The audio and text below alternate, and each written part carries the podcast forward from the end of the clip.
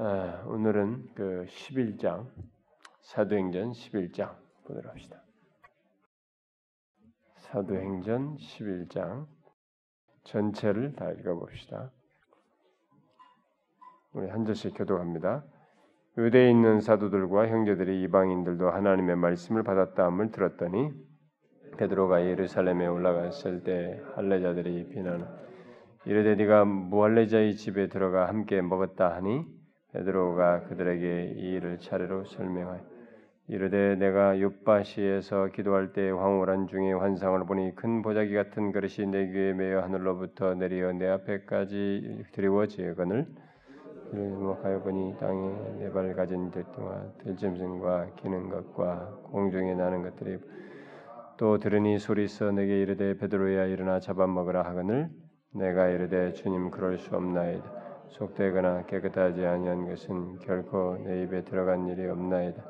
또 하늘로부터 두 번째 소리가 있어 내게 이르되 하나님이 깨끗하게 하신 것을 네가 속되다고 하지 말라 하더라. 이런 일이 세 번 있은 후에 모든 것이 다시 하늘로 끌려 올라가 마침 세 사람이 내가 유숙한 집 앞에 서 있으니 가이사라에서 내게로 보낸 사람이라 성령이 내게 명하사 아무 의심 말고 함께 가라 하시 이 여섯 형제도 나와 함께 가서 그 사람의 집에 들어가니 그가 우리에게 말하기를 천사가 내 집에 서서 말하되 네가 사람을 요바에 보내어 베드로라 하는 시몬을 청하라. 그가 너와 내 온 집에 구원받을 말씀을 내게 이르라 함을 보았다 하거늘 내가 말을 시작할 때 성령이 그들에게 임하게 시기를 처음 우리에게 하신 것과 같이 하는지라. 내가 주의 말씀에 용하는 불로 세를 베풀었으나 너희는 성령으로 세를 받으라 하신 것이 생각 그런즉 하나님이 우리 우리가 주 예수 그리스도를 믿을 때에 주신 것과 같은 선물을 그들에게도 주셨으니 내가 누구이기에 하나님을 능히 맡겠느냐 하더라. 그들이 이 말을 듣고 잠잠하여 하나님께 영광을 돌려 이르되 그러면 하나님께서 이방인에게도 생명하는 회개를 주셨도다. 그때 스테반의 일로 일어난 환란으로 말미암아 흩어진 자들이 베니게와 구브로와 안디옥까지 이르러 유대인에게만 말씀을 전하는데 그 중에 구브로의 그런에 몇 사람이 있었는데 음, 주 예수를 주 예수니 그들과 함께 하심에 수많은 사람들이 믿고 죽게 돌아오더라. 예루살렘 교회가 이 사람들의 소문을 듣고 바나바를 안디옥까지 보내니 그가 이르러 어, 하나님의 은혜를 보고 기뻐하여 모든 사람에게 굳건한 마음으로 주와 함께 머물러 있으라 권하니 바나바는 착한 사람이요 성령과 믿음이 충만한 사람 이에 큰 무리가 죽게 도하여 바나바가 사울을 찾으러 다소에 가서 만남의 안디옥에 와서 둘이 교회에 1년간 모여 있어 근무를 가르쳤고 제자들이 안디옥에서 비로소 그리스도인이라 일컬음을 받게 되었더라. 그때 선자들이 예루살렘에서 안디옥에 이르니 그 중에 아가브라는 한 사람이 일어나 성령으로 말하되 전하의 큰 흉년이 들리더라 하더니 클라우디아 때에 이렇게 되니 제자들이 각각 그 힘대로 유대에 사는 형제들에게 부조를 보내기로 작정하고 이를 실행하여 바나바와 사울의 손으로 장로들에게 보내니라. 제가 그 어, 수요일 날은 어떨지 안 물어봤는데 그렇게 이제 하면 안 된다고 제가 여러 차례 얘기했는데 여러분들은 물론 이렇게 말씀을 전하는 사람이 이제 중요하죠. 아무래도 어, 저는 이제 솔직히 말해서 이렇게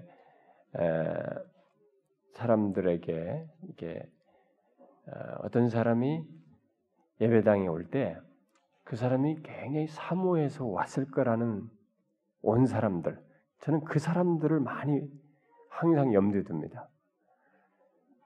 그러니까 그런 사람들이 와서 이렇게 정말 유익을 얻고 돌아가는 것 거기에 나는 어, 부름 받아서 세움 받았고 그 일에 하나님께서 나를 세우셨기 때문에 내가 거기에 최선을 다하고 예, 그래야 된다. 저는 그렇게 생각을 합니다. 어, 그런데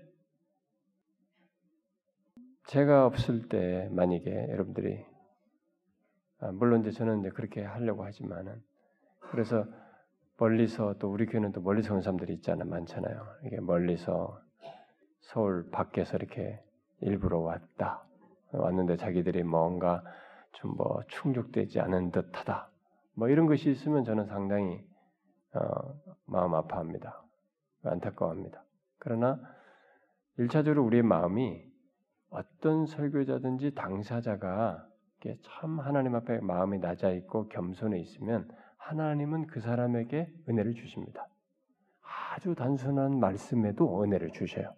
그 사람들에게는 그래서 모든 설교자들이 다 깊은 진리를 말하지 않습니다. 여러분 모든 교회가 다 깊은 진리를 말한 거 아닙니다. 그런데도 불구하고 다 성도들 그들 중에는 어떻게 보면 너무 단순하고 너무 평이한 성경의 그 얘기들을 반복하는데도 그것으로 계속 은혜 받는 사람들이 있어요. 그런 건 뭐냐면은 하나님께서 듣는 자의 그 심정, 예, 사무함과 그 준비된 마음에 은혜를 주셔서 그런 것입니다. 물론 설교자가 잘 준비해서 설교된 내용 때문에 준비 이렇게 마음이 좀 이렇게 다양한 상태가 있는데 그들에게 각각 이렇게 임팩트를 주어서 성령께서 그들을 놓고 하시는 이런 일들을 하시는 것이 보편적이긴 하지만 대체적으로 사모하는 자들에게 하나님은 은혜를 주십니다. 그러니까 누가 하든 뭐 그런 것에 여러분들이 개의치 않고 항상 말씀에 어 그래서 저는 이제 제가 뭐 다른 교도 그런 얘기 듣지만은 우리 교는 똑같아야 된다. 뭐 제가 있기나 아니나 그것은 어, 똑같아야 된다고 생각이 됩니다. 그 사실 이제 저는 그 제가 기대치가 높아서 그런지 예, 기대치는 높은데 제가 이제 못 가서 그런지 예, 제가 어 항상 그 어떤 우리 사역자들한테 그런 부탁을 제가 합니다만은 어 제가 이제 기대치가 이렇게 에 어느 정도 저도 가지고 있단 말이에요. 그것을 생각하면서 말씀을 준비하고도 또 이렇게 어떤 것들은 너무 이렇게 엉망인 것 같거나 이렇게 제가 볼 때 이게 어, 나에게도 감동이 되지 않는다든가 뭐 이런 것은 제가 설교 원고에서 다 지워버려요. 음, 다 지워버립니다. 그래서 제가 우리 사역자들한테 이전 사역자들도 내가 항상 얘기했어요. 자기가 너무 열심히 잘 준비했다는 것에 무게중심 두지 말고 자기 자신이 감동이 안 되면 과감하게 잘 지워라. 잘 지우는 게 서, 설교 준비 잘하는 것이다. 아, 제가 이제 그렇게 아, 이 얘기를 했습니다. 근데 저는 솔직히 작년에 누가 아, 수련회 때도 제가 이제 뭐 목이 아프고 막 여러 가지 고열로 시달리다가 시달린다가 설교 준비 수련회 준비했었잖아요 정령 실례하며 그래서 뭐 그냥 그냥 의존하게 그냥 그 뭐 이렇게 특별하게 제가 자력적으로 크게 준비도 못 하고 그냥 준비를 해서 제가 좀 죽는 소리를 했잖아요 그때 뭐난 정말 이번 수련은 아니다 뭐 이렇게 너무 엉망해서 그렇다 뭐 이렇게 했잖아요 근데 막상 여러분들은 하, 뭐 은혜를 많이 받았다는 거예요. 여러분들은 그러니까 이제 야, 그, 그러니까 저는 이제 저 사람들이 나를 위로하려 그러나 이제 처음에는 그렇게 생각한 거예요. 근데 뭐 사람들 다 모르겠어요. 하나님께서 그때 수련의 말씀을 전할 때도 이제 저에게 아, 성대도 상당히 안 좋은 상태인데도 저에게 감동도 주시고 또 어, 은혜도 주셔서 아마 그런 일도 하셨겠지만 그런데 성도들은 이제 아, 뭐 너무 은혜 받았다 뭐 어쨌든 막 그랬단 말이에요. 근데 제가 기대치를 가지고 있어서 저는 항상 거기에 대한 결핍된 것이 있고 그리고 실제로 준비 상태가 바르지 않아 온전치 못했기 때문에 저는 이제 그런 얘기를 한 거거든요. 근데 제가 또 이번에도 수련을 준비했잖아요. 근데 너무 준비하면서 좌절을 많이 했어요. 이 순종이라는 자체 내용에서도 그 너무 좀 아, 그리고 야 이, 이건 말이지 뭔가 이게 하나님께서 하나님의 놀라우심을 얘기하면 감동적인 내용도 없고 사실 우리가 정말 이 순종을 이게 얼마나 중요한지 순종이 반응을 해야 된다는 내용들이 있으니까 이게 상당히 무게 너무 무겁다. 이런 생각이 들어 제 자신부터가 예, 참 이번 수련은 좀 힘들겠구나. 내용도 별로 은혜롭지도 않은 것 같다. 뭐 이렇게까지 수를 자꾸 생각을 한 거예요. 제가 이제 미리 수련회 전에 그런 얘기 하니까 누가 목사님 지난번에도 그렇게 했는데 은혜스러웠습니다. 그러니까 제가 진심을 말해도 상대는 안 받아주는 거예요. 그러니까 그리고 또 이제 수련을 했잖아요. 말씀을 순종을 했잖아요. 사람들이 와, 은혜롭다 그러니까 이 사람들이 또 나를 놀리나 이게 나를 위로하려고 그러나 사실 이제 그렇게 생각을 했어요. 근데 사람들은 이제 또 은혜 받았다 뭐 이런 얘기를 했단 말이에요. 근데 왜 이런 일이 저한테 생기냐면 제가 기대치를 가지고 있어서 그래요. 그리고 제가 기대치는 어, 스스로 제가 어느 정도 파악을 하는데 많이 기대치가 있, 는데 거기에 못 미친 것 같다라고 얘기됐는데도 어떤 건 치움이 채워지는 일이 있었다. 그러면 그것을 사용해서 하나님께서 아마 은혜를 주셨을 것이라고 저는 봅니다. 그리고 특별히 사모하는 사람들이 수련회 때는 특별히 사모하는 사람들이 많잖아요. 그러니까 사모하는 사람들에게 아마 하나님께서 적절한 은혜를 주셨을 것이다. 저는 그렇게 생각이 듭니다. 그래서 어, 누구나 전하는 자도 이제 그런 기대치를 가지고 어, 이렇게 준비해서 해야 되지만 여러분들도 겸손한 마음으로 어떤 말씀이든지 받을량 하고 개의치 말고 이렇게 하셔야 됩니다. 어? 가끔 우리 어떤 분들이 이렇게 전화해가지고 오늘 박순영 목사 설교합니까? 이렇게 묻는 셈이 있어요. 우리 교회다가. 근데 그거 물론 이제 그 외부교니까 뭐 그럴 수 있겠습니다. 근데 우리 교회는 그러면 안 돼요. 그거는 그런 것에 변화가 생기면 안 됩니다. 우리는 하나님 자신 때문에 예배 속에서 은혜를 받는 그런 자이어야 합니다. 제가 오늘 아침에 아니 저녁에 아까 좀 이렇게 오기 전에 여기 서재에서 간단하게 저녁을 좀 먹는 사이에 제가 이게 CTS TV가 켜져 있어서 어, 그걸 보면서 먹었어요. 어, 먹었는데 그 우리나라에 지금 뭐 어, 떤 어느 대사를 하다가 이제 결국 목사가 된 가지고 성경 뭐 옛날에 뭐 새벽형 그리스도인인가 그걸로 한번 히트를 치고 이제 이제는 성경을 뭐 관통하는 그런 걸로 책을 써가지고 또 그 책도 많이 이제 히트를 쳐서 이제 막 그걸 성경 개관하는 그런 특강을 그분이 하는 것을 잠깐 들었어요. 연속적으로 하는가 봅니다. 그런데 그 마태복음의 그 어, 이것은 제가 앞에 그와 상관없이 잠깐 말하고 넘어가는 게 좋을 것 같아서 제가 얘기하는 겁니다. 별도로. 어, 그 내용 속에 그 어, 천국에 대한 얘기를 하면서 그 겨우 구원받는 사람들, 그러니까 자기 인생살이 놀다가 어? 이렇게 죽기 전에 갑자기 구원받는 사람하고 어, 평생 주님을 헌신하다 죽는, 죽어서 구원받는 사람하고 같겠느냐? 어?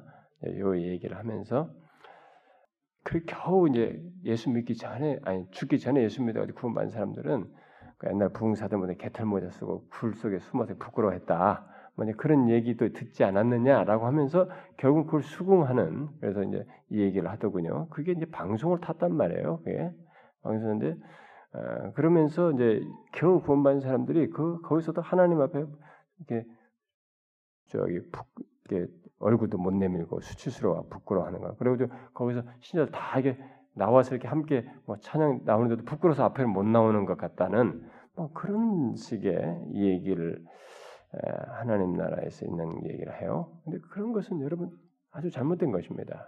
그건 천국에서의 그 하나님의 구원이라는 구원의 성격 자체를 우리들의 관점의 행위 관점에서 자꾸 보는 것입니다. 물론 고린도서에서 어, 불 가운데서 겨우 구원받는 문제를 얘기합니다. 그래서 그것이 앞에서 구원받는 것과의 구원에 있어서의 그런 어, 구원받는 종류에 대해서 다르다고 하는 거. 아니 이런 이런 것이 어, 여러 일종의 구별되게 우리가 설명할 수 있는 거리가 있다고 말을 하지만 구원 자체의 성격, 그래 나중에 완성될 하나님 나라에 가서 만일 완성될 하나님 나라에 가서 구원을 받은 사람들 사이에 이 비교가 서로 사이의 비교가 죄 이렇게 죄의 현장, 죄성이 있으므로 죄가 역사할 때 일어나는 현상을 누군가가 심적으로 가지면서 그 구원을 누린다 그러면 그것은 주님께서 주시는 구원의 성격이 아니에요. 주님께서 구원해 주신 성격 자체는 완전한 것입니다. 그런데 거기서 이제 그런 것이 있다고 할 때는 요게 있어요. 그것은 성경에서 이제 그래서 성경에서 상급할 때 상자도 번역상에서 문제가 있다고 신학자들이 제기하기도 하는데 어쨌든 주님께서 구원받은 이후에 보면은 내가 생명의 멸류관, 의의 멸류관을 받을 것이다 뭐 이런 얘기 하잖아요. 그런데 이 멸류관이 다 성격을 보면은 생명이든 구원이든 이것은 구원 속에 구원을 받은 것을 묘사하는 풍성한 내용들이에요. 다 일단은 구원적 개념의 풍성함을 얘기하는 것입니다.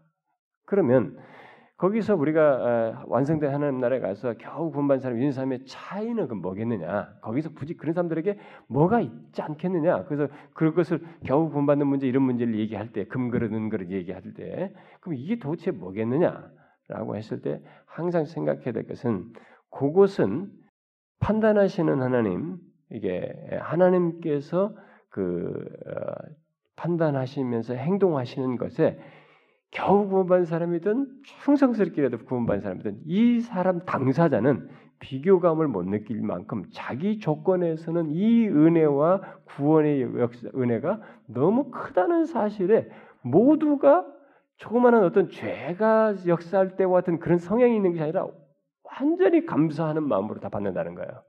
어? 그러니까 겨우 구원받은 사람은 막 어찌할 줄을 모르고 감사하는 것이고 충성스럽게 해도 자기에게 주어진 구원이 너무 엄청나다는 감사 속에 다 받는다는 거예요. 그래서 여기에서의 그 사랑의 하나님으로부터 받는 은혜의 풍성함, 그 사랑의 풍성함, 구원받은 혜택의 풍성함을 당사자들이 다 그것으로 만족한다는 것입니다. 성태가 다 달라도 만족도는 다 똑같다는 것입니다. 그걸 만약에 서로가 달라서 이렇게 막 그 하는 것으로 보기 시작하면은 그거 잘못된 거예요. 굉장히 성경이 없는 얘기를 자꾸 꾸며내야 됩니다. 근데 옛날에 구원에 받는 필요성과 중요성을 강조하다 보니까 이런 얘기들 한국 사람들이 자꾸 만들어냈단 말이에요. 어? 근데 그걸 그 방송 타는 데서 그런 얘기를 하는데 양반이 나는 성경을 갖다 무슨 뭐 이렇게 그걸 관통했다고 뭐 이렇게 하고 대사 출신인데 뭐 어떻게 하다가 예수 믿어서 열심히 믿어가지고 이렇게 목사가 됐다고 뭐 성경에 대한 책도 썼다더니만 그런 얘기는 뭐 하라는지 뭐 그게 이제 종합적인 이해가 없어서 그래요. 음? 예, 좀더 그런 것에 대한 더 많은 이해와 연구를 해야 되는데 그건 아닙니다. 제가 여러분들도 얘기했지만 우리는 어떤 조건에 가졌던 구, 주님의 구원의 완전함이 가져다주는 각자의 만족도는 각자에게 다 있습니다. 그러나 선물 주는 자가 이걸 주고 여기는 이걸 주죠. 근데 이 사람이 이것과 이것까지 비교하지 않고도 만족감을 각자가 있을 뿐이에요. 각자에게는 그러나 하나님 편에서는 주는 게 다를 수 있죠. 이렇게 예를 들어서 열 문화 비율을 얘기하면 열 문화를 해라. 뭐 다섯 달은 다섯 달 하는 것처럼 그 사람들에게 각자의 마음의 표현이 이렇게 다양성 있게 나타나는 것처럼 여겨질 수 있어요. 어? 성경적으로 보자면. 근데 그게 전혀 비교감을 가지고 상대에게 박탈감을 느끼지는 않는다는 거예요. 각자에게 만족감을 준다는 거죠. 이제 그런 문제로 이제 우리가 아, 이렇게 좀 오해를 사고 그래서 막 어떤 쟁취적인다고 하면서 막 어? 예, 마치 투자 심리처럼 이렇게 뭘 하려고 하는 뭐 그건 난 바람직하지 않습니다. 오히려 바울이 처럼 경주 어? 경주하면서 충성스럽게 하나님이 주신 구원의 의미와 베푼 은혜에 대한 감사로서 내가 충성스럽게 그분과의 관계에 충실한 차원에서 끝까지 표대를 향해서 부르심에 충실하면서 나아가는 그런 가운데서 마치 표대를 향해서 마치 받을 무엇을 향해서 가듯이 그런 것을 필요로 할 뿐이에요. 어. 그러니까 그런 것에 대해서 난 여러분들 좀 오해가 없었으면 좋겠습니다. 뭐 이미 제가 다 얘기했으니까 여러분들은 다 알고 있을 거라고 생각되지만은 그 방송 타는 걸 볼 때 제가 아 이거 아닌데 싶더라고요. 자 오늘 이 내용은 지난주에 우리가 반복을 했어요. 지난번 내용의 반복이기 때문에 상당 부분이 뒤에가 우리 19절 이하가 이제 중요한 내용이 되죠.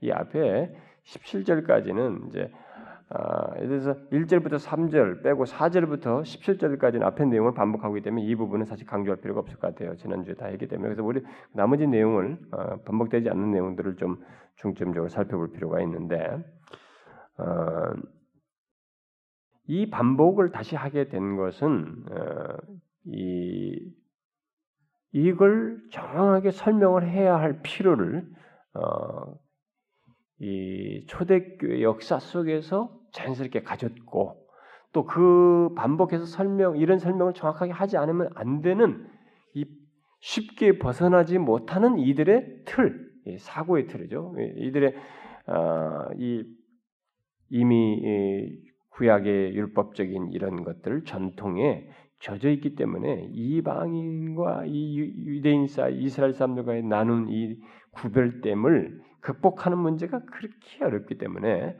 바로 그 문제를 여기서 다시 반복하는 거죠. 음. 그래서 어, 유대에 있던 어, 사도들과 형제들은 이 이방인들도 하나님의 말씀을 믿게 되었다는 이제 소식을 먼저 들은 거죠. 들었는데 이제 이걸 다 기뻐하는 것은 아니었죠. 어, 여기 그, 그 들었고는 그 할례자들이 이제 그 비난하죠. 이 할례자들이 베드로가 예루살렘에 올라갔을 때그 사실을 너희들이 그렇게 해가지고 무, 네가 무할례자 집에 들어가서 함께 먹었다 했다. 그래서 이것을 비난하게 됩니다. 음? 그런데 예, 여기서 지금 할례자라고 하면은 유대에 있는 사도들과 형제들인데 할례자들이란 말이에요. 그럼 뭐겠어요? 그리스도인인데 지금 이 할례만큼은 예수를 믿어도 이건 가져야 된다라는 사고 방식이 아직까지 가지고 있는 상태예요.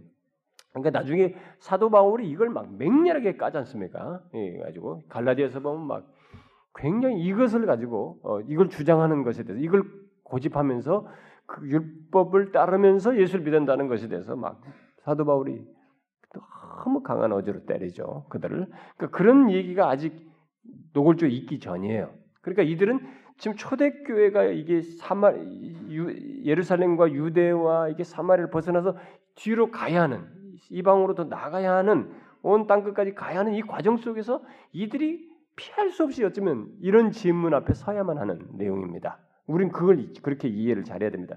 여러분과 저도 우리가 가지고 있는 편견 쉽게 해결 못해요. 우리 교회가 가지고 있는 전통이 있다. 계속 재봤다. 그거 누가 한번 흔들라고 해봐요. 어, 뭐 그게 좋든 나쁘든 간에 만약 누가 흔든다고 생각. 그거 우리가 용, 용인하기 어렵잖아요. 어? 그런 것처럼 이것은 그것도 아니에요. 뭐. 아브라함 때부터라면은 이거 2천 뭐 몇백 년 동안 이 얘기란 말이에요. 이거 지켜온 이것을 어떻게 이걸 어? 우리나라도 무슨 전통해도 다음 무슨 왕조 바뀌고 무슨 바뀌면서 몇 년 가다가 없어진 게 많습니다. 근데 2천 몇백 년 동안 지켜왔는데 그걸 깬다. 이건 굉장히 어려운 얘기예요. 그래서 이 할례자들이 지금 이제 이 모세 율법을 따르고자 하는 모세 율법도 버리지 못하고 예수 믿으면서도 버리지 못하고 있는 이 그리스도인들을 말하는 거죠. 음.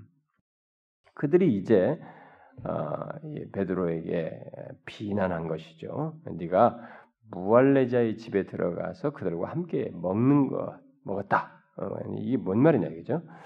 어, 이방인에게 설교하는 것은 그래도 문제가 되지 않는 듯. 그것은 왜냐면 크리스천들이기 때문에 거기까지 가야 한다는 예수님 말씀을 알았기 때문에 그건 문제시하지 않았던 것이죠. 여기서 여기서 문제시한 건 뭐예요?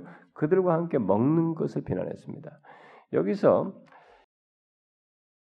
어떤 사람과 함께 먹는다는 것은 유대인들에게서 굉장히 중요한 의미가 있는 것입니다. 우리가 여러분 이것을 예수님도 어, 어, 보여 그 얘기가 있을 때 예수님께서 비난받죠. 그것도 그렇고 어, 누가복음 15장에서도 그 다섯 잃어버린 그 양과 드라크마 아들을 비유가 나올 때도 똑같지 않습니까? 거기서도 그 앞에 서두에 보면 너희가 죄인들과 함께 먹는다고 해서 막 바리새인들이 어?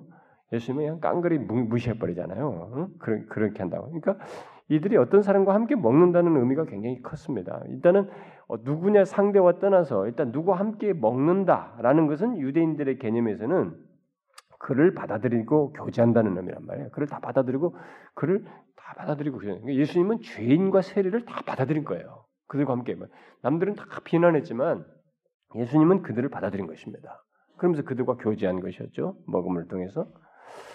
어, 그런데 그런 것을 이방인들에게 했다는 것도 이들에게 놀라운데 특별히 뭐겠어요? 이 이방인은 구약의 율법에 비추어 보면은 이들은 이렇게 그들과 했을 때는 제가 지난번 에, 지금도 유대인들이 이스라엘에서 이방인과 식사를 하면 그 그릇도 닦는 이런 일을 한다고 했잖아요. 그런 것처럼 성결을 요구하는 이 율법이 있단 말이에요. 어, 이방인과 관계에서. 그러니까 이방인과 관계에서 이 성결을 요구하는 이 율법을 범하면서 이렇게 네가 했자. 그러면서 그 모든 걸 받아들였다. 라는 것이 되기 때문에 그걸 비난한 것입니다. 바로 이 문제가 교회를 분연시킬 수 있는 요인으로 등장한 거예요, 지금. 이게. 이게 아주 중요한 순간입니다. 이런 면에서 초대교회가 지금까지 쫙 막 하나 되면서 막 서로가 난리 좋았잖아요. 어? 그러면서 이제 직분 문제로 이렇게 봉사하면서 약간 견해가 나뉘면서 좀 유, 그런 것이 있었는데 그건 좀 사사로운 거예요. 봉사 문제, 열심 문제니까 정리를 하면서 할수 있어 좀 덜한 거예요. 이제는 이들이 믿는 바 신앙이라고 하는 것에 문제가 생겨서 이제 분열을 할 수 있는 요지가 있기 때문에 요건 아주 심각한 겁니다. 요건 잘못되면 갈라서는 거예요. 어? 분열될 수 있는 거. 바로 이제 그 문제에 예, 서 있는 것입니다. 우리는 쓱 지나갈 수 있지만 바로 그런 상황이 지금 오게 된 거죠. 자, 그러면은 에, 이때 그러면은 어, 이 베드로가 이제 여기서부터 어, 쭉 우리가 어, 지난 시간에 봤던 내용을 다시 장황히 설명하죠. 베드로가 그들에게 이 일을 차례로 설명하여 짜자자자 이 얘기를 합니다. 쭉그 상황 상황들을 다 얘기를 했습니다. 그럴 때이이 얘기는 지금 베드로가 지금 무할례자들의 집에 들어가서 밥을 먹 아니 그들과 교제하면서 식사를 하면서 교제했다는 이 얘기는 사실 베드로가 지금 번 환상이 있잖아요. 내가 부정한 것들을 먹어라. 어? 그것을 지금 환상의 그 의미를 더 부여, 더 그것을 확고히 해주는 그런 상황이란 말이에요. 그러니까 그걸 정확하게 설명하는 것이 대답이 될 수 있기 때문에 그것을 정확하게 지금 설명하죠. 여기서 그런데 이 사람들이 지금 이, 것을못 받아들인 것은 사실 이제 나중에 이 설명을 듣고 이제 수용을 하게 됩니다만은 사실 이 사람들이 이 할레파 아니, 할레자들이 받아들이지 못한 것은 지금 베드로의 설명 속에서 강조되는 건 뭐냐면은 하나님이에요. 성령께서 성령이 내게 명하여 성령 성령 하나님이 주도하셨다는 거예요.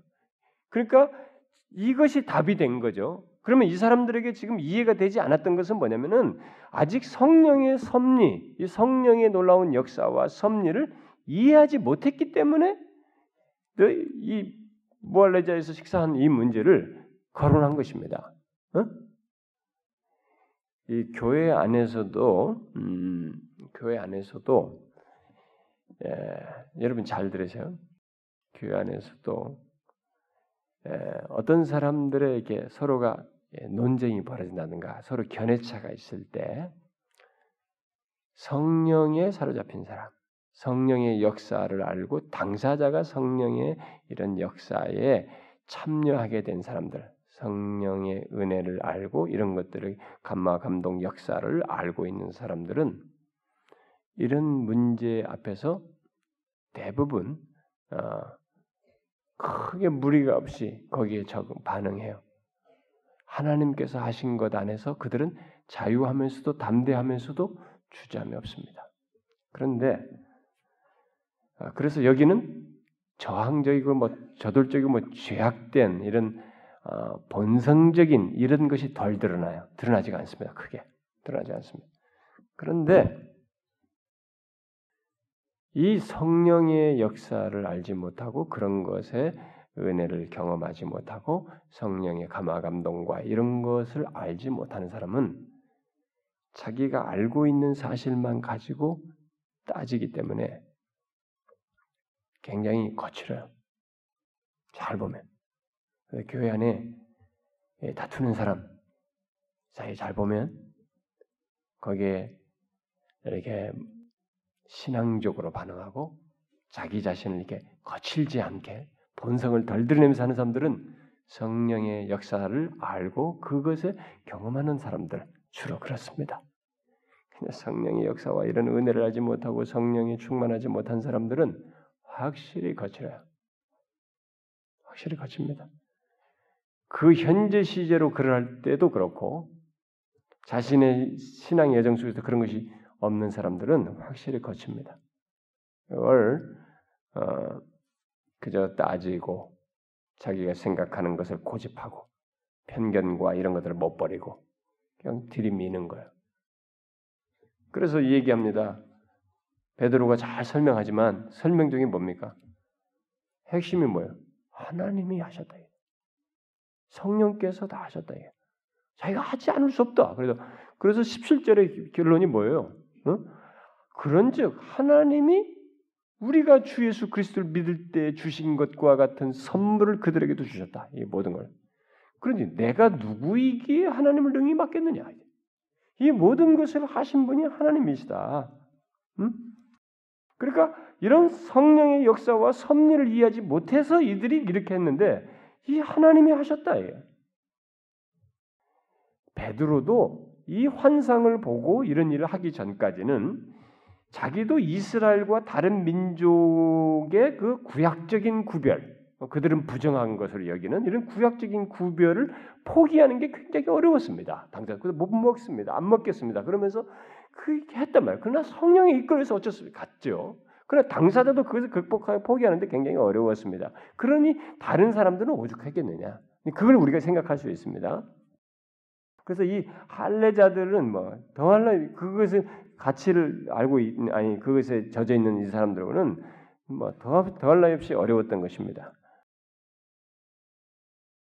특히 이런 신앙적인 그 통념과 편견은 정말로 깨는데 어렵습니다. 우리가 인간적인 보통 편견도 우리가 깨기 어렵거든요. 음? 누가 어떤 사람이 온다. 뭐 어떤 사람이 교회 왔다. 뭐 어떤 사람에 대해 좀 알고 있는 뭐 세상에서 부정적인 생각. 그럼 그걸 우리가 깨뜨리고 그 사람을 그리스도인으로서 하나님의 백성으로서 천국에 소유된 사람으로서 이렇게 받아들이면서 사랑한다는 것이 그것이 안 가지고 있을 리가 없어요. 내가 한 가지 질문해 봐야 돼. 그냥 여러분들이 스스로에게만 한번 얘기해 보십시오. 뭐 여기 다수는 아닐 겁니다만은 어, 몰라 어느 정도가 있는지는 난 모르겠어요. 우리 교회 옛날에 그 solemn assembly를 했지 않습니까? 뭐 그때 당시에 꾸준히 계속 solemn assembly 두주 내내 매일 했을 때 꾸준히 나온 사람들이 아마 내가 볼 때 어, 그때 교인들 중에 한 60% 됐어요. 60%다 안 나오고 그랬는데 그 솔렘 어셈블리 할 때 우리가 나와서 다 각자가 막 죄를 고백하고 막 그랬습니다. 그때 여러분들은 어떤 사람들의 죄를 이렇게 들었을 거예요. 그들이 죄를 고백하면서 회개하고 그랬을 때 들었을 때 여러분 중 어떤 사람은 저 사람이 저랬단 말이야? 깜짝 놀라는 듯한 죄 고백을 들었을 겁니다. 여러분들이 그걸 듣고 나서 그 사람에 대한 생각과 태도가 어떻게 됐습니까? 응? 그때 있었던 사람 한번 솔직히 생각해봐요. 속으로 다른 사람들도 한번 생각해봐요. 여러분들이 어떤 사람에 대해서 어? 이 사람이 이런 사람이었어? 이 사람이 이런 죄를 범했단 말이지. 그 사람에 대한 여러분들이 좋은 인상이 확 깨져버리는 어떤 얘기를 들었을 때 여러분들이 어떻게 대하느냐. 그거 여러분들 알매도 그런 것을 알매도 불구하고 그 사람을 그리스도인으로서 내가 사랑하고 아, 그런 것이 나한테 크게 문제가 되지 않는 그런 사람으로 여기면서 여러분들이 품고 사랑할 사람으로 이렇게 보고 대하고 계십니까? 여전히? 생각해 보세요.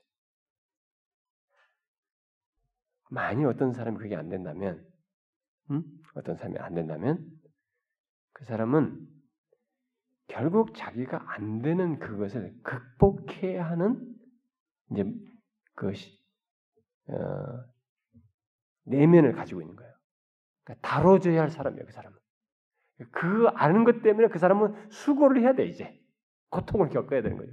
그걸 잊어버리면서 그걸 알매도 불구하고 극복하면서 그 사람을 사랑해야 하는 이 안 그, 그것이 안 되는 자기 자신을 다뤄야 하는 필요가 있는 거예요. 이제 신자들은 다 그렇습니다. 교회 안에. 여러분들이 만약에 예수 믿는데 우리가 어떤 사람에 대해서 알게 됐다. 아, 이 사람은 이런 약점이 있어. 뭐 다 알게 됐다 이거예요. 그러면 그 다음에 여러분들이 그 약점을 안 것 때문에 그 사람을 사랑하지 못하고 편견을 가지고 계속 거리를 둔다면 그 사람은 이제 그 문제를 풀어야 되는 거야. 그것이 잘 되는 사람은 정말 그것 때문에 그리스도 안에서 자유를 누릴 수 있어요. 근데 이 사람은 그, 그, 렇게 하지 못함으로 해서 자유가 못 누려지는 거예요. 계속 그 사람만 보면 이제 그 사람에 대한 그런 생각, 부정적인 생각 가지고 계속 자기가 스스로 힘들어요. 어? 그 결국 다뤄야 할 문제를 가지고 있는 거예요. 그 사람은 하나님 앞에서. 그러니까 영적인 결함을 가지고 있는 사람이지 그 사람은. 근데 그게 아픈 거예요. 힘든 거예요. 근데 그 사람은 그 일을 해야 됩니다. 만약 여러분들이 약함과 죄악됨과 그런 걸 다 들었음에도 불구하고 주님께서 세리와 죄인들에게 식사하신 것처럼 어? 받아들이는 것, 다 받아들이는 것. 그것이 우리에게 있는 것이 정상이에요. 신자로서. 그 과정이 쉽게는 안 되더라도 어쨌든 그렇게 되기까지 과정을 지나야 돼. 과정을 밟아서라도 넘어서라도 결국 극복해야 된다 이 말입니다. 극복이 안 되면 그 사람은 신자로서 자유를 못 누려요.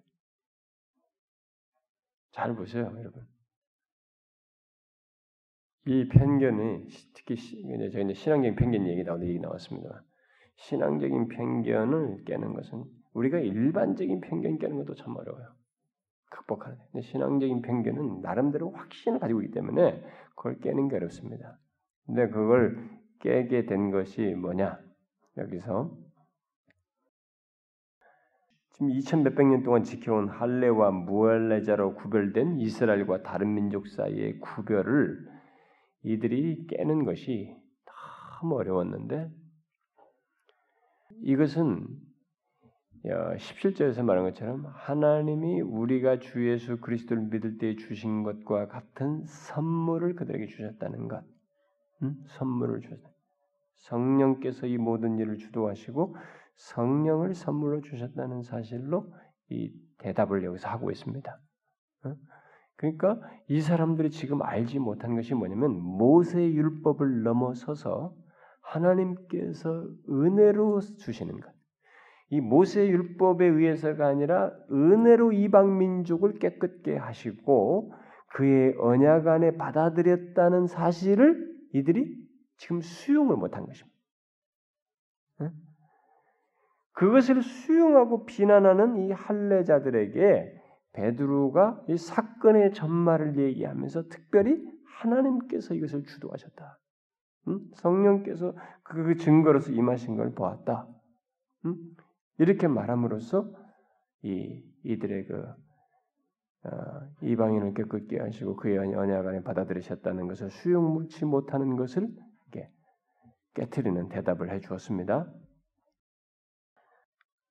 그랬는데 여기 뒤에 보니까 어떻게 됐어요, 이 사람들이? 이거 베드로가 이 처음이라는 말 쓰잖아요, 앞에. 15절에 보니까 내가 말을 시작할 때 성령이 그들에게 임하시기를 처음 우리에게 하신 것과 같이 했다. 어? 처음 또 우리에게 하신 것과 같이 성령이 임하였다는 사실을 말함으로써 자신의 행위의 근거에서가 아니라 하나님께서 행하신 것에 근거해서 변호를 하죠. 음. 자, 그러자 할례반 할례자 이 할례자 그리스도인들도 성령의 역사를 깨닫고 이방인에게도 이 18절에 말한 것처럼 이방인에게도 예, 하나님께서 이방인에게도 생명 얻는 회개를 주셨도다. 유대인이었던 자신들도 예수를 못 믿었는데 자신들에게도 생명 얻는 회개를 주셨단 말이에요. 그래서 예, 사도행전 2장부터 보면 그런 얘기가 나오죠. 생명 얻는 회개를 그들한테 너희들이 회개하고 말이죠. 생명 얻는 회개를 자기들 주셨는데 근데 그걸 이방인에게도 주셨도다. 라고 하면서 이들이 받아들이죠. 음, 오히려 생명 얻는 회개를 회개를 주신 하나님께 영광을 돌리게 됩니다. 결국 받아들. 그 이들이 이렇게 받아들이게 된 것도 사실상 성령의 역사예요. 성령의 역사 속에서 이들이 그것을 받아들이게 됩니다. 사실 성령께서 신자들 안에서 역사하시면 우리에게 이런 편견도 안 깨지고 거룩한 성격의 변화는 안 생겨요. 인간은 본성적으로 이 다른 쪽에 자기 본성과 따라서 살려고 하지 거기를 거스려서 거룩한 쪽으로 변화되는 거룩한 것을 행하면서 추구해 나가는 것은 성령의 역사가 아니면 되지가 않아요. 성령의 역사가 없으면 이들은 이 편견을 킵하는 겁니다. 계속 유지하는 거예요. 성령의 역사를 말하면 이들이 이제 그것을 받아들이게 되죠. 그런데 이제 여기서 어, 이 앞에 17절에서 우리가 주 예수 그리스도를 믿을 때 주신 것과 같은 선물 이게 성령이란 말이에요. 성령, 성령의 선물, 성령을 말하고 어, 앞에 사도행전 2장 배웠죠. 너희가 선물로 성령을 받으라 그랬잖아요. 근데 그 선물로 받는다는 것하고 18절에서 이방인에게도 생명 없는 회개를 주셨도다. 앞에 성령을 받았다는 것과 생명 없는 회개를 지금 신자가 된 것과 관련해서 함께 이 얘기를 하고 있습니다. 이걸 아, 잠깐 우리가 좀 짚고 넘어갈 필요가 있습니다. 그러니까 성령의 임함과 이 생명은 회개가 함께 묶여 있다는 것을 보게 됩니다.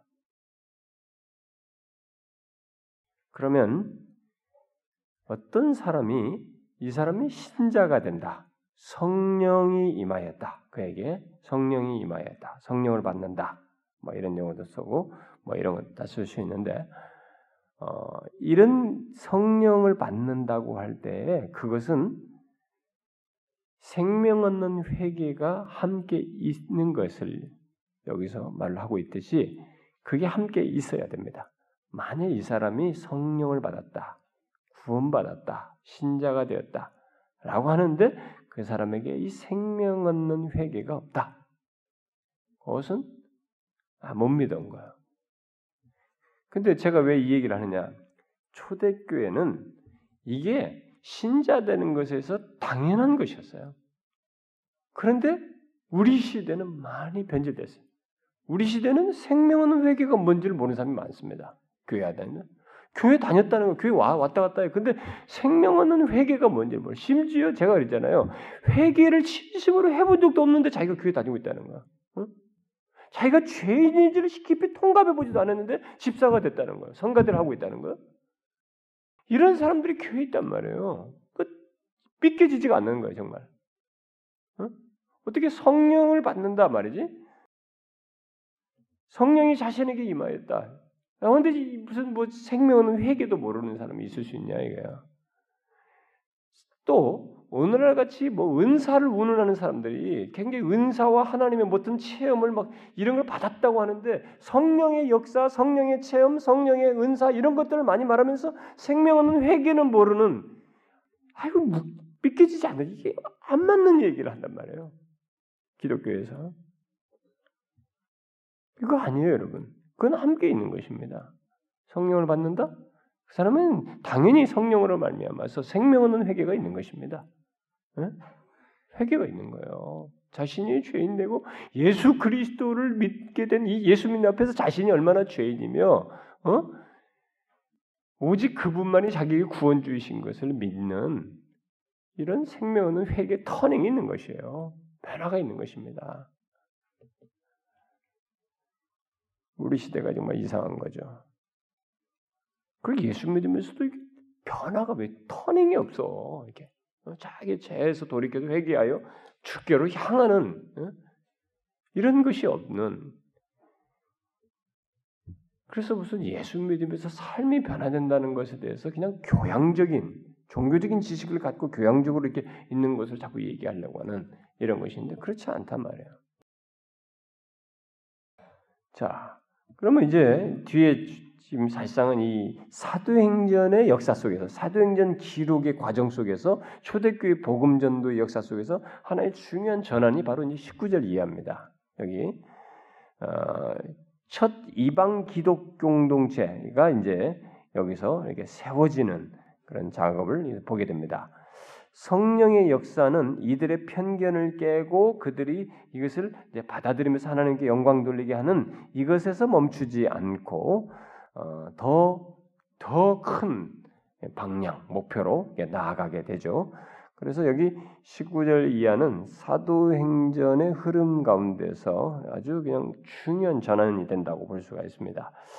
이 스테반의 순교, 스테반의 일로, 스테반의 순교 그 일로 순교하고 이제 사울이 핍박하는 공개적으로 핍박하는 그런 일이 있음으로 인해서 흩어진 신자들을 흩어진 신자들이 이제 막 신자들이 흩어졌다고 앞에 기록되잖아요. 흩어졌단 말이에요. 근데 흩어져 가지고 흩어진 신자들이 주로 한 것이 뭐냐면은 여기 기록한 것처럼 뭐 베니게와 구브로와 안디오까지 이르러 다 흩어졌어요. 그런데 유대인에게만 말씀을 전했다는 거예요. 이들이 흩어져 가지고 그러니까 주로 이, 왜, 왜 그들 가지면 아직까지도 유대인을 넘어서는 이것을 아직까지 이들은 거기까지 수용이 안 됐던 것인지 모르겠어요. 어쨌든 대체적으로 이 앞에 있는 사도들도 그랬던 것처럼 그들이 아마 그랬을 것이에요. 그래서 주로 유대인들에게만 말씀을 전했습니다. 이 흩어진 사람들이. 그런데 여기 한 가지 특이한 사실이 벌어졌던 거죠.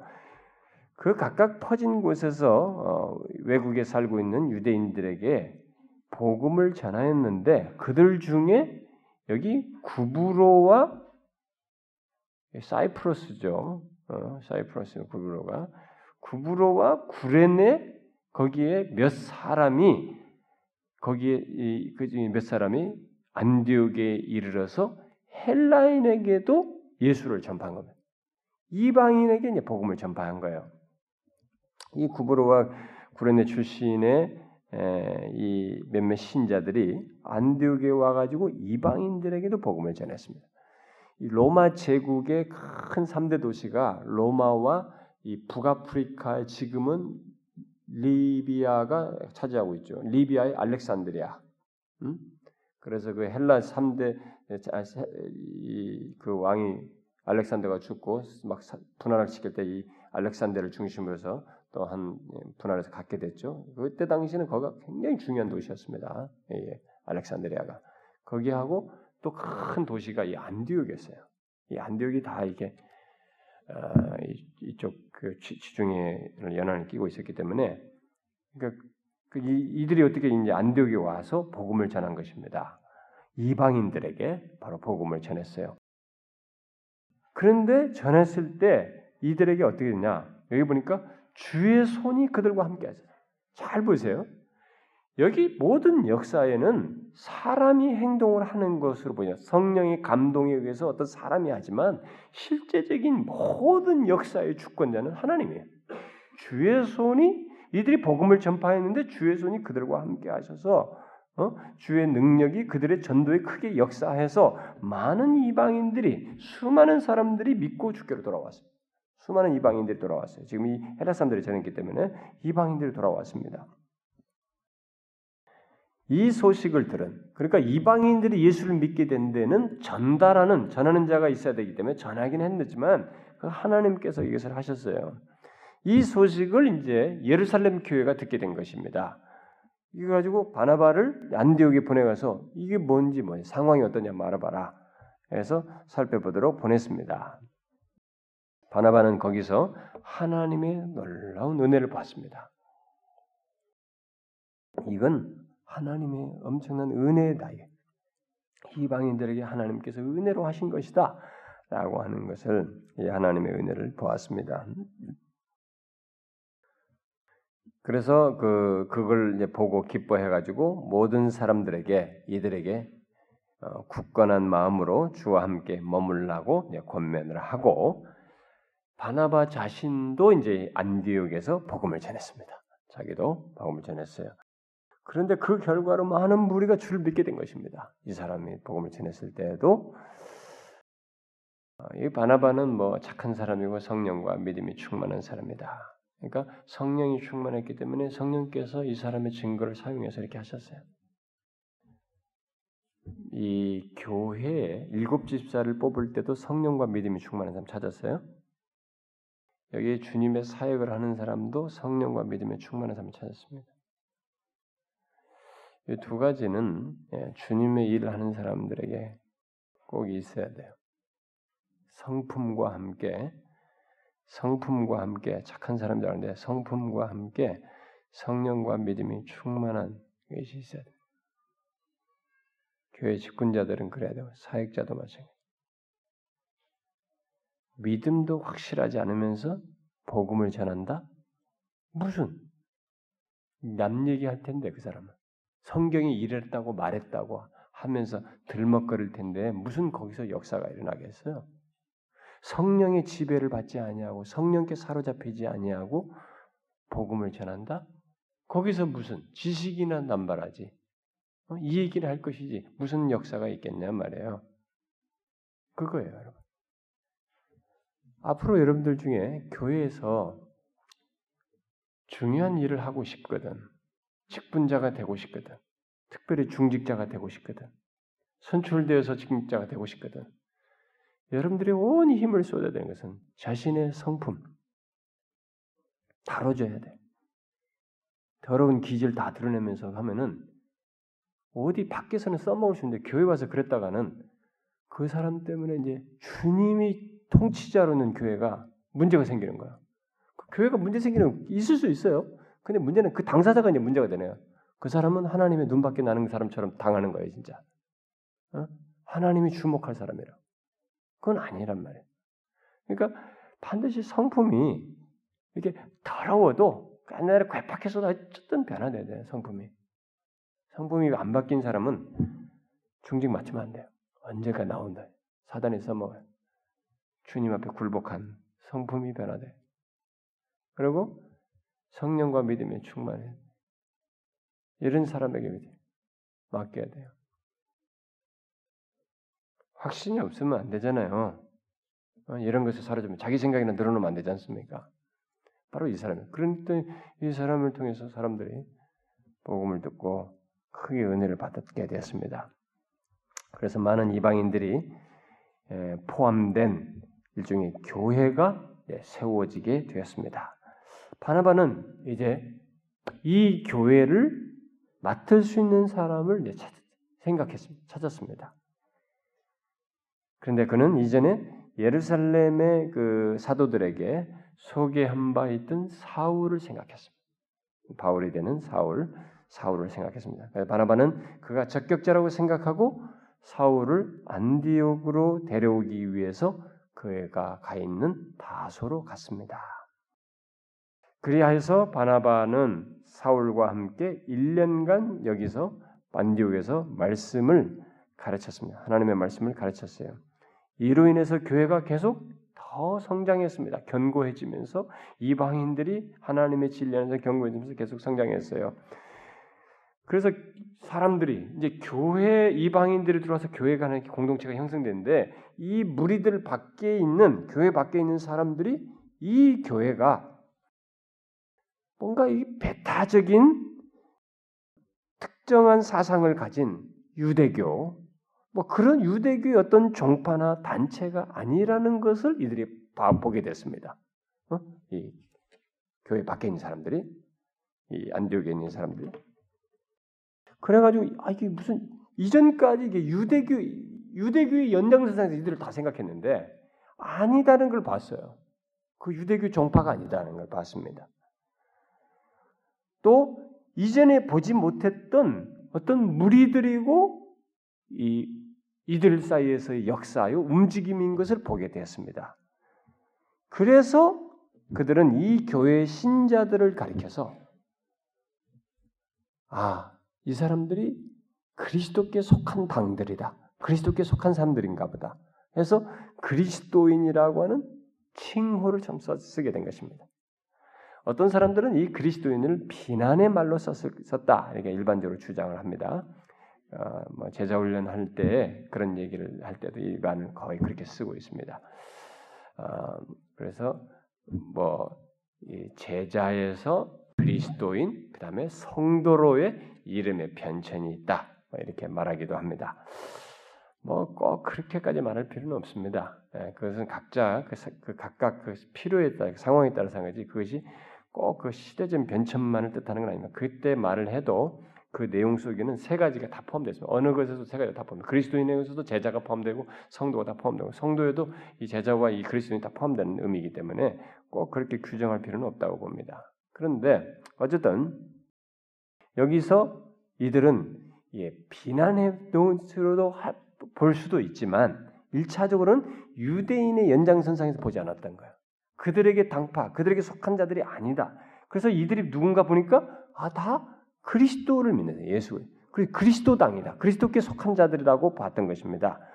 그래서 이게 더 비중 있는 내용이에요. 비난의 말로 의미가 섞일 수 있습니다. 그러나 1차적으로는 배타적인 어떤 사상, 이 유대교, 그런 것에 쩌들린 어떤 유대교 어떤 종파나 단체가 아니라는 걸 알고, 특별히 이전에 보지 못했던 무리 그런 성격인데, 그게 알고 보니까 그리스도를 믿는 사람들, 그래서 그리스도인이다. 이렇게 부른 것이죠. 아, 그러니까 이 교회 밖에 있는 사람들과 그렇게 알려진 것입니다.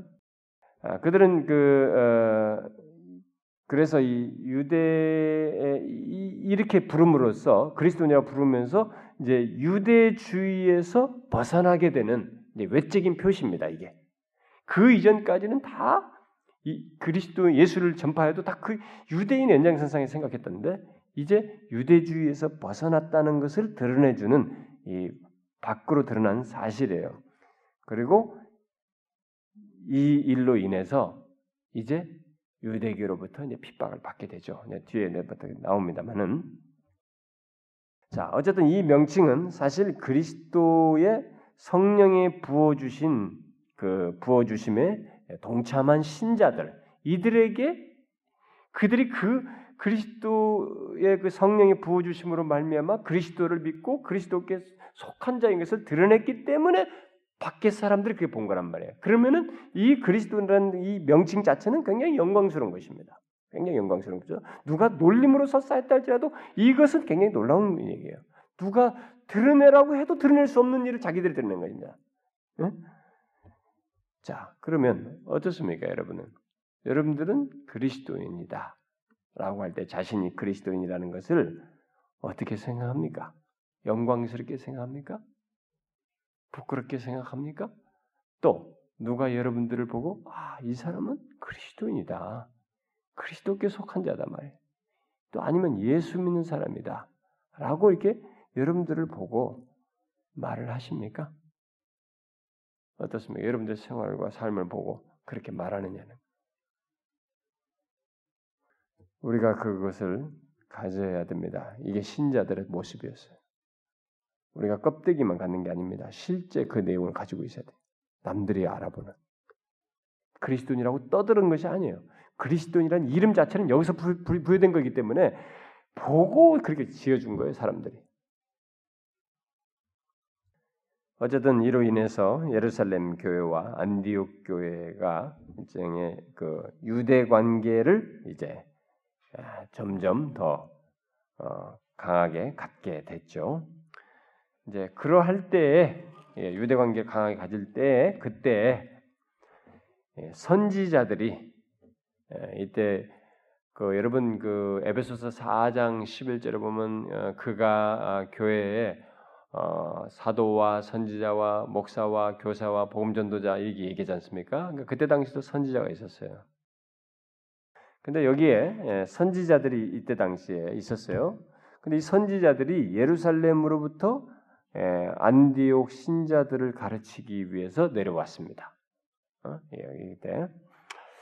자, 그들 중에 하나인 이 아가보라고 하는 사람이 아, 선지자가 천하의 큰 흉년이 들 것을 예언했습니다. 그런 하나님으로부터 아마 아,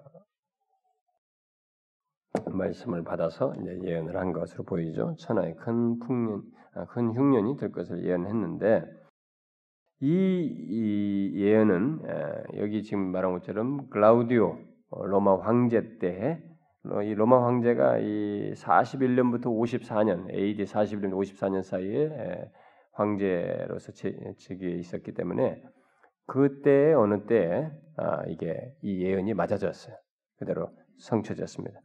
자 이것을 말함으로써 이들은 이게 안디옥 교회 성도들은 영적인 분별력과 이런 은사죠. 음? 영적 은사를 이렇게 공유하게 되는 경험을 하게 되죠. 예루살렘 교회가 안디옥 교회에 영적인 은사를 주고 이들을 가르치고 이렇게 가르치면서 와서 가르치고 또 이런 것을 말함으로써 이런 하나님의 은혜를 같이 공유하고 영적인 은사를 같이 나누면서 공유하는 이런 일이 있게 됩니다. 그리고 그것만 있는 게 아니라 그러면 안디옥 교회는 또 거기에 반응하게 됐습니다. 그런 영적인 공급을 받음으로써 안디옥계는 유대의 이 가난한 형제들을 돕기 위해서 일종의 헌금을 아, 부조라고 그러시면 부조금 헌금을 사울과 바나바를 통해서 보냅니다. 이 흉년이 들었을 때 힘들게 됐지 않았겠어요? 그때 이 안디옥 교회가 그것을 어, 헌금을 해서 이쪽에 보내게 되죠. 그래서 이 같은 신앙의 교제를 통해서 두 교회 사이의 유대 관계가 더욱 이게 강화되죠. 돈독해지게 됩니다. 여기 이 장면의 이때 사건과 관련해서 그 예, 여기 보니까 이 바나바와 사울의 손으로 장로들에게 보냈다. 이 장로가 처음 나옵니다. 이 단어가. 이제 이 장로들이 재정을 이렇게 담당했던 것으로 보여집니다. 그래서 그들에게 보냈어요. 그런데 이 본문 이 상황에 대한 해석이 어, 연결에 대한 해석이 여러 가지가 있습니다만 아, 가장 그 보편적으로 말하는 것 중에 하나가 여기 27절부터 30절의 상황과 이게 일치가 되는 성경의 기록이 바울의 경험이 아, 갈라디아서 2장이라고 보통 봐요. 아, 한번 보세요, 여러분. 갈라디아서 2장. 이걸 마지막으로 보고 끝내도록 합시다.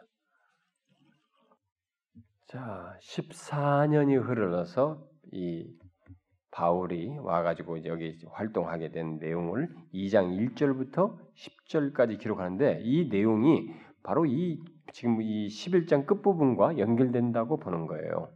한번 읽어봅시다. 우리 1절부터 10절까지 한번 연관을 시켜서 한번 보도록 합시다.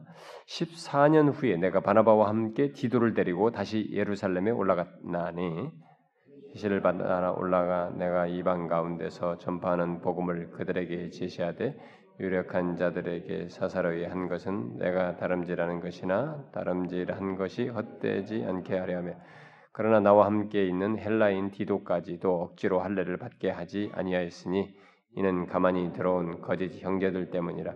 그들이 가만히 들어온 것은 그리스도 예수 안에서 우리가 가진 자유를 엿보고 우리를 종으로 삼고자 함이로되 그들에게 우리가 한시도 복종하지 아니하였으니 이는 복음의 진리가 항상 너희 가운데 있게 하려 함이라 유력하다는 이들 중에 본래 어떤 이들이든지 내게 상관이 없습니다. 하나님은 사람을 외모로 취하지 아니하시나니 저 유력한 이들은 내게 의무를 더하여 준 것이 없고 도리어 그들은 내가 무할례자에게 복음을 전한 음, 전함을 맡은 것이 베드로가 할례자에게 맡음과 같은 것을 보았고 베드로에게 역사하사 그를 할례자의 사도로 삼으신 이가 또한 내게 역사하사 나를 이방인의 사도로 삼으셨느니 또 기둥같이 여기는 야고보와 게바와 요한도 내게 주신 은혜를 알므로 나와 바나바에게 친교 약수를 하였으니 우린 이방인에게로 그들은 할례자에게로 가게 하려 함이라 다만 우리에게 가난한 자들을 기억하도록 부탁하였으니 이것은 나도 본래부터 힘써 행하여 왔노라. 자, 우리가 앞으로 이제 재밌으면 15장 같은 데 가면은 이제 바울 사, 이 바울이 이런 여기서 이게 처음에는 이게 이제 잘 되고 이게 융화되잖아요. 이게 되, 하는데 이 편견에서 깨어나지 못하는 이 유대, 예루살렘 교회에 이제 강 그것을 딱 지적해 주는 사람. 이게 예수님의 열두 제자 베드로를 중심한 열한 제자죠. 이 열한 제자들 그 마띠아가 끼어서 열두 제자는 이들이 다 아직까지 이렇게 다 수용해도 이 편견을 깨는데 그렇게 어려움이 있는 거예요. 그래서 나중에 베드로가 실수하지 않습니까? 도망가잖아요. 어? 예루살렘 명 사람들 숨느라고. 그게 앞에 오늘 읽은 본문이냐 15장 본문이냐에 따라 어떤 사람들은 15장 쪽이 맞습니다. 근데 그때 오늘 그 읽은 그 갈라디아서 그 다음 읽은 그 다음 구절이 바로 그 얘기예요. 바울이 베드로를 혼내지 않습니까? 그러니까 하나님이 여기서 이제 바울을 통해서 잡는 거예요. 하나님이 이루신 것을 수용 못하는 이 전통적인 전통에 있는 이 예루살렘 이 교회를 바로 잡는 일을 이방인의 사도로 세운 이 바울을 통해서 그러면서 바울이 그걸 체계적으로 많은 서신을 통해서 이방인의 모든 것을 체계화 잡습니다. 이렇게 다 체계다. 그래서 기독교 역사가 이방 유대인에서 여기서 만약에 이것이 안 깨지면 이방인으로 갈 때도 잘못된 것이 전달될 수 있는데 그 중간자 역할에서 이 바나바와 바나바가 기여를 하고 그다음에 거기에 실제로 핵심으로 등장하는 이 바울에 의해서 이게 부서지고 체계화돼서 오늘날 우리에게까지 이 복음이 율법에 그 매이지 않는 자유로운 복음을 듣도록 온 것입니다. 그렇다면 이제 우리들은 사실 이렇게 된 복음을 알고 우리는 신앙생활을 해야 되는 거예요. 그런데 흥미로운 사실은 제가 우리도 여러 번 얘기했습니다만은 우리의 본성이 율법적이기를 좋아하거든요. 내가 뭔가를 행동한 것에서 뭔가 수고한 것에서 안심하는 게 우리 본성이란 말이에요. 그래서 은사든 뭐든 이 모든 것에는 율법적인 그 인간의 본성이 이렇게 다 맞물려 있어요. 그래서 어디서 안심하느냐?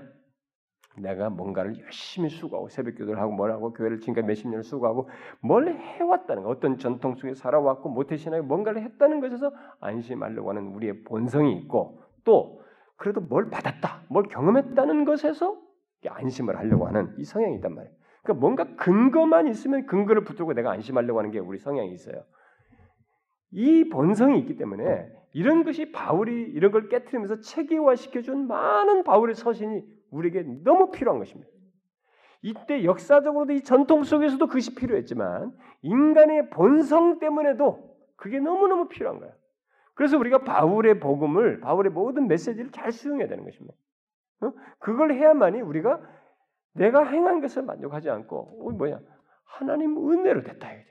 은혜의 복음. 어? 하나님께서 행하신 것 안에 됐다. 그 믿음으로 얻는 것들. 그러니까 이게 내가 한 게 아무것도 없다니까 이게 수용하기가 너무 어려울 뿐이에요. 그러나 그것 안에서 자유할 때만이 제대로 신앙생활하는 것이고 하나님의 가, 하나님의 존재도 제대로 드러나게 되고 우리의 신앙생활도 자유할 수 있는 거예요. 근데 이상스럽게 믿는다고 하면서도 이게 또 불안한 거야. 이것만으로는 너무 불안해서 뭔가 하나를 잡으려고 하는 게 우리 본성이에요. 그래서 뭔가 하나 받았다. 뭔가 체험했다. 뭘 수고했다. 열심히 했다는 것으로 그래도 근거와 의미 부여를 하려고 한단 말이에요. 아니라는 거야. 이것을 깨뜨리는데 이렇게 시간을 걸리는 거야. 인간이 그렇게 그렇게 복, 똑똑하지 않음에도 불구하고 내가 한번 전통 속에 뭔가 하나 가지고 있으면 이거 깨뜨리는데 그렇게 어려워요. 근데 역사 속에서 바울이 그걸 깨뜨려요. 그래서 베드로까지도 그걸 실수해가지고 베드로를 실책한 사실을 갈라디아서 언급을 하지 않습니까? 여러분 우리도 잘 명심해야 됩니다. 이 이렇게 전환 속에서 온 이 복음 이방인에게 주어진 복음 오직 하나님의 은혜로 바나바가 그걸 본 거예요. 아 하나님의 은혜를 본 것입니다. 거기서 이들의 수고를 본 게 아니야. 이들이 너무 열심히 사모했다. 그게 아니야. 하나님의 은혜를 보았다는 거지. 이방인에게 그래서 여러분과 저에게도 온 것은 다 하나님의 은혜로 온 것이. 하나님의 은혜지. 내가 뭘 했기 때문이 아니란 말이에요. 그걸 잊지 말아야 됩니다. 제가 이렇게 많이 얘기해도 제가 그 은혜 안에서 산다는 것 시리즈 할 때도 얘기했습니다만 이런 사실을 수도 없이 들어도 우리의 본성이 어느 순간에 그쪽으로 붙들고 싶어요. 어디서 나타나냐? 자 보세요. 우리 교회에서 여기서 처음부터 열심히 수고했어. 근데 어떤 결정적인 순간에 그 사람을 안 날아줬어. 그때 어떻게 나겠어요? 우리들은 자꾸 의미를 나의 존재의 의미 부여를 내가 뭘 했다는 것에 붙들려고 하는 그러면 하나님의 은혜가 설 자리가 없어져요. 그것이요. 그런 사고 방식이 결국 구원 개념에도 연결돼요. 보편 보통적으로. 그래서 바울이 자꾸 이 얘기하는 것은 우리의 수고조차다. 내가 뭐도 했담도 아니고 못담도 아니고 다 했어도 다 하나님의 은혜다. 바울이 계속 그 얘기하는 거예요. 자기의 구원도 은혜지만 모든 수고도 하나님 수고도 다 하고도 은혜라고 얘기하는 거예요. 은혜로 시작되어서 가능하게 되었고 그것이 진행돼도 하나님의 은혜로 된 것이기 때문에 그렇게 말을 한 거예요. 우리가 그걸 알아야 돼요. 그게 안 되면 구원 개념까지도 연결되고 혼란스러워지는 거예요. 그 역사를 확고히 하기 위해서 이런 과정을 성령께서 주도하신 거예요. 베드로에게 환상 보이시고 막 이런 이방인들이 갑자기 구레네 사람들이 와가지고 복음 전하는데 이방인들이 하나님의 능력에서 많이 믿게 되고 이런 일이 벌어진 거예요. 다 하나님의 주도하심대로 된 것입니다. 여러분도 이런 것을 바르게 이해하시고 신앙생활하기 바래요. 아시겠죠? 네. 기도합시다. 하나님 아버지 감사합니다. 하나님 오늘도 우리가 주의 말씀 듣고 함께 기도하였습니다. 주님 저희들을 불쌍히 여겨 주시고 정말 저희들의 현실과 상황을 살펴 주셔서 주님 이 조국 교회로부터 또 몸된 교회와 우리들의 모든 필요들과 상황들 그리고 여기 참여한 사랑하는 지체들의 형편까지 돌보아 주시옵소서. 주님이여 저희들은 주의 은혜가 우리 가운데 크게 머무르며 하나님의 역사가 있기를 소원합니다. 성령께서 참 초대교회를 주도하셨던 것처럼 조국 교회 각 교회들을 주도해 주시고 몸된 교회를 주도해 주시고 우리 각 사람을 주도해 주시옵소서.